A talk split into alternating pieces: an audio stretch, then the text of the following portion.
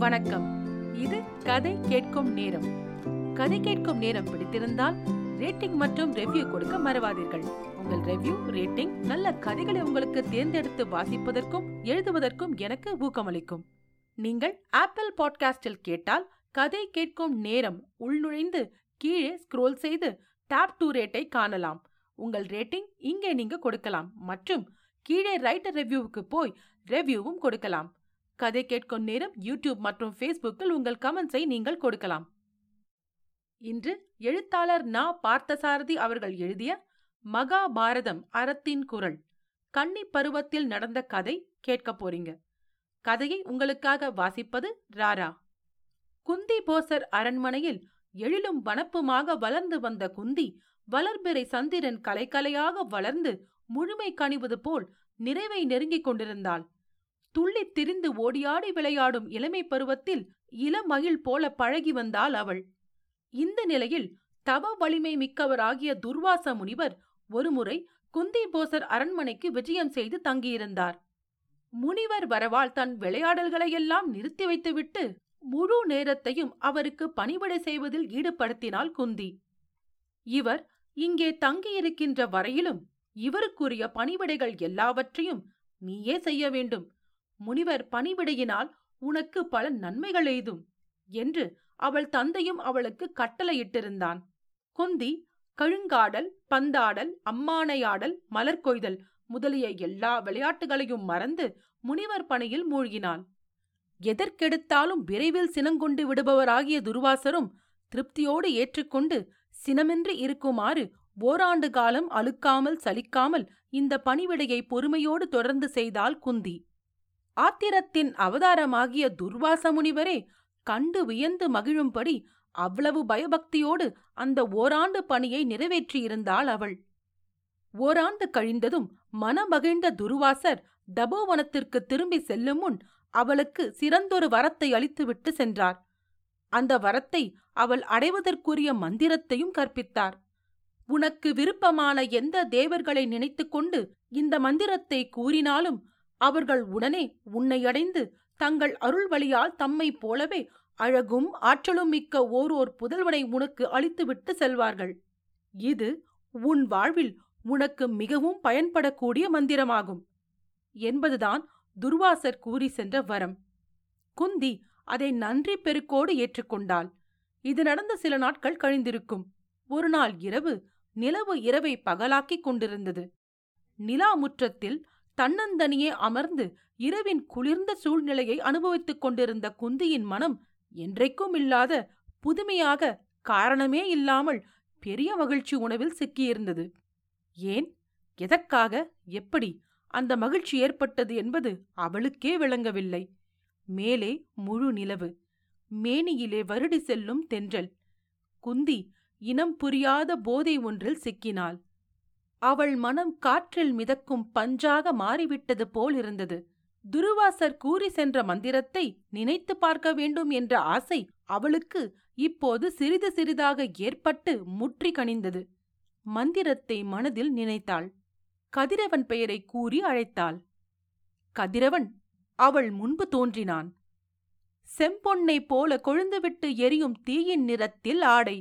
செவியில் ஒளிமயமான கவச குண்டலங்களும் சிரத்தில் வெயிழுமிழு மணிமுடியும் தோளில் வாகுவலயங்கள் முன்கையில் கடகங்கள் கம்பீரமான தோற்றம் பிரகாசம் கண்களை பறித்தது.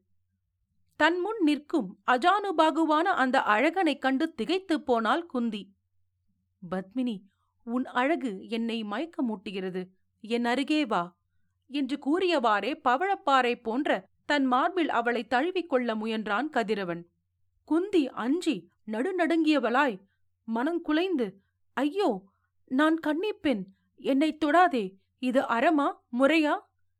என்று அவன் பிடியிலிருந்து விலகி திமிரி ஒதுங்கினாள். அவள் இவ்வாறு கூறிவிட்டு ஒதுங்கவும் கதிரவனுடைய கண்கள் மேலும் சிவந்தன.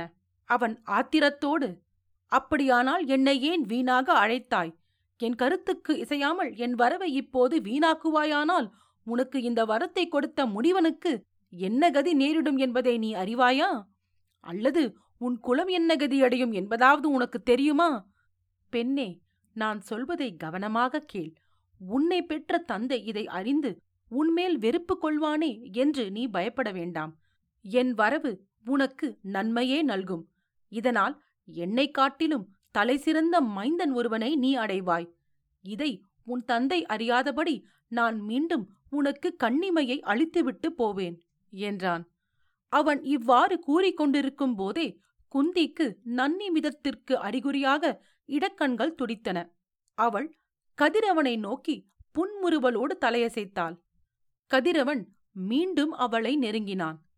வானத்தில் இருந்த சந்திரனுக்கு இதைக் கண்டு வெட்கமாக போய்விட்டதோ என்னவோ அவன் சட்டென்று தன் முகத்தை மேகத்திரளுக்குள் மறைத்துக் கொண்டான். மேகத்தில் இருந்து சந்திரன் மறுபடியும் விடுபட்டு வெளியே வந்தபோது நிலா முற்றத்தில் கதிரவன் குந்தியிடம் விடை பெற்றுக் கொண்டிருந்தான். தான் வந்தது குந்தியை மகிழ்வித்தது அவளுக்கு மீண்டும் கண்ணியாக வரங்கொடுத்தது எல்லாம் வெறும் கனவோ? என்றெண்ணும்படி அவ்வளவு வேகமாக விடைபெற்றுக் கொண்டு சென்றான் அவன். சஞ்சலம் சஞ்சாரம் சாரத்தியம் முதலியவனைகளையே தன் குணமாக கொண்ட காலம் மீண்டும் வெள்ளமாக பாய்ந்தோடியது. குந்தியின் வயிற்றில் கர்ணன் பிறந்தான். தேவர்களும் அறியாத கோடை பண்பை நிரூபித்துக் காட்டுவான் போல தோன்றிய இந்த புதல்வன் செவிகளில் கவச குண்டலமும் ஈகையொளி திகழும் முகமுமாக விளங்கினான். உலகும் குளமும் பழிக்கும் என அன்றிய குந்தி இந்த புதல்வனை ஒரு பேழையில் பொதிந்து வைத்து கங்கை வெள்ளத்தில் மிதக்க விட்டுவிட்டாள் பேழை கங்கையிலே மிதந்து கொண்டே குழந்தையுடன் சென்றது. அதிரதன் என்னும் பெயரைப் பெற்ற சூதநாயகன் என்கிற தேர்ப்பாகன் தன் மனைவி ராதை என்பவளுடனே நீராட கங்கைக்கு வந்தான். குந்தி மிதக்கவிட்ட பேழையை இவர்கள் கண்டெடுத்தனர். வெகு நாட்களாக மக்கட்பேரின்றி வருந்தி வந்த இவர்கள் மனமகிழ்வோடு அழகும் அருளொளியும் ததும்பும் கர்ணனாகிய குழந்தையை இன்னான் என்று தெரியாமலே வளர்த்து வந்தனர். இதுதான் குந்தையின் கன்னி பருவத்தில் நடந்த மறைமுகமான கதை. மகாபாரதம் அறத்தின் குரல் கன்னி பருவத்தில் நடந்த கதை. கேட்டதற்கு நன்றி. கதை கேட்கும் நேரம் பிடித்திருந்தால் ரேட்டிங் மற்றும் ரெவ்யூ கொடுக்க மறவாதீர்கள். உங்கள் ரெவ்யூ ரேட்டிங் நல்ல கதைகளை உங்களுக்கு தேர்ந்தெடுத்து வாசிப்பதற்கும் எழுதுவதற்கும் எனக்கு ஊக்கமளிக்கும். உங்கள் நண்பர்களுக்கு கதை கேட்கும் நேரத்தை பகிருங்கள். கதை கேட்கும் நேரம் யூடியூப் மற்றும் ஃபேஸ்புக்கில் உங்கள் கமெண்ட்ஸை நீங்கள் கொடுக்கலாம். இன்னொரு பகுதியில் மீண்டும் சந்திக்கிறேன். நன்றி ராரா.